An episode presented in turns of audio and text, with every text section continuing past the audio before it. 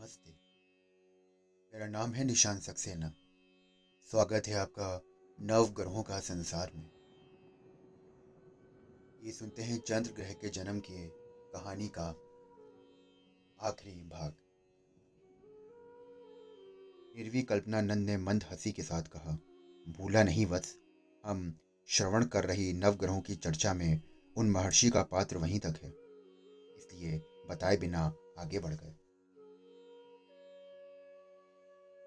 विमलानंद ने कहा उनके विषय में जानने की उत्कंठा है गुरुजी। वो बोले ठीक है। लुप्त रूप से कहूँगा शूलपोत्र दंड भोग रहे मांडव्य निर, निरापराधी हैं। जानकर राजा उन्हें शूल मुक्त करने के प्रयत्न में कंठ तक घुसे शूल को खींच कर नहीं निकाल पाया। अतः नुकीला अग्रभाग शरीर के कंठ भाग में टूट कर रह गया। तब से वो आणी मांडव्य नाम से प्रसिद्ध हुए। और विशेषता है कि उसी मांडव्य महर्षि के श्राप के कारण धर्मराज द्वापर युग में, भूलोक में विदुर के नाम से जन्मे, कहकर निर्विकल्पनानंद ने समाप्त किया। सदानंद ने बोला, गुरुजी, अब कुछ ग्रह का जन्म वृतांत सुनाइएगा। शिवानंद ने पूछा, कुछ ग्रह? से जन्मे गुरुजी। विकल्पनानंद ने हँसते हुए कहा नवग्रहों के बारे में जानने को आप सभी आतुरित हैं। अभी यहाँ अपने आश्रम में जैसे चर्चा हो रही है, वैसे ही कुछ के जनन के विषय में चर्चा सत्यलोक में भी हुई थी। सरस्वती और ब्रह्मा पद्मासन में बैठे हैं। ब्रह्मा के मानस पुत्र विश्व वार्ताहर नारद ने पहुंचकर अपने जननी जनक को नमस्कार किया। धन प्रारंभ किया। सरस्वती जी ने हंसकर पूछा, यदि संशय हो तो अपने नारद से पूछिए। नारद कुतूहलवश पूछ बैठे। क्या संशय है जन्नी? सरस्वती जी ने हँसते हुए कहा, यही कि नारद, तुम्हारे जनक का अंश जो अनुसुईया के गर्भ में चंद्र रूप में जन्मा है, वो बालचंद्र हमारे ब्रह्मा देव से अधिक सुंदर है, ऐसा कहा है मैंने। तुम्हारे जनक इसे मान ही नहीं रहे हैं। ब्रह्मा ने हँसी छुपाते हुए बोला, उस बालक से मेरी समानता सरस्वती जी ने ब्रह्मा जी को तिरछी दृष्टि से देखते हुए नारद से पूछा तुम ही बताओ नारद, हमारे प्राणेश्वर सुंदर हैं कि वो बालक सुंदर है? नारायण, माँ से असत्य नहीं कहना चाहिए, चंद्र ही सुंदर है।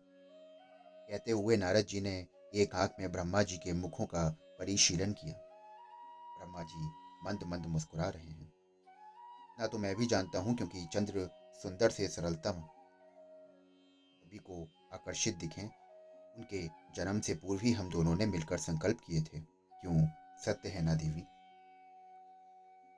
सरस्वती जी ने हँसते हुए कहा, सत्य सत्यलोक के प्रभु मुख से सत्य कहलवाने के लिए इतना श्रम करना पड़ा।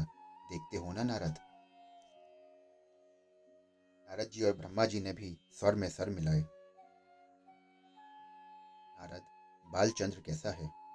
सरस्वती के ने, सरस्वती जी ने कुतूहलवश पूछा, अभी भी अनुसुईया का स्तन्यपान कर ही रहा है क्या? नारद जी बोले, नारायण, माता, आपने संभवतः काल गणना को निर्लक्ष्य कर दिया है। अपने चंद्र की अब दुग्ध पान करने की आयु नहीं रह गई है। अरण्य में घूम घूम कर वे दर्भ दूरवा संविधाएँ चुनकर ला रहे हैं।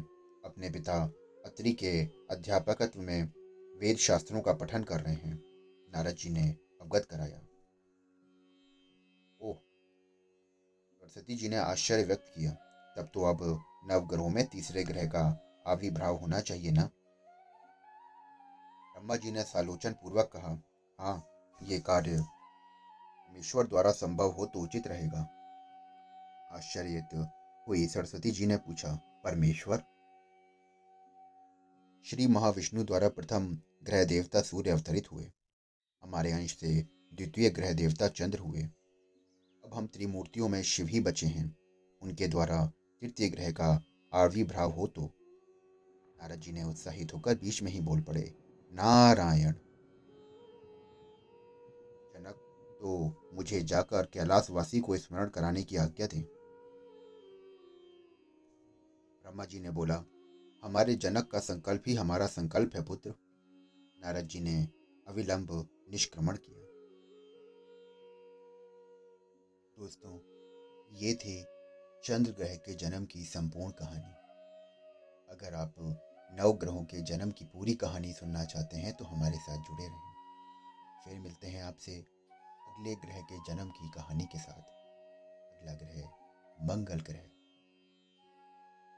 सुनने के लिए जुड़े रहिए। हमारे चैनल को फॉलो करिए। धन्यवाद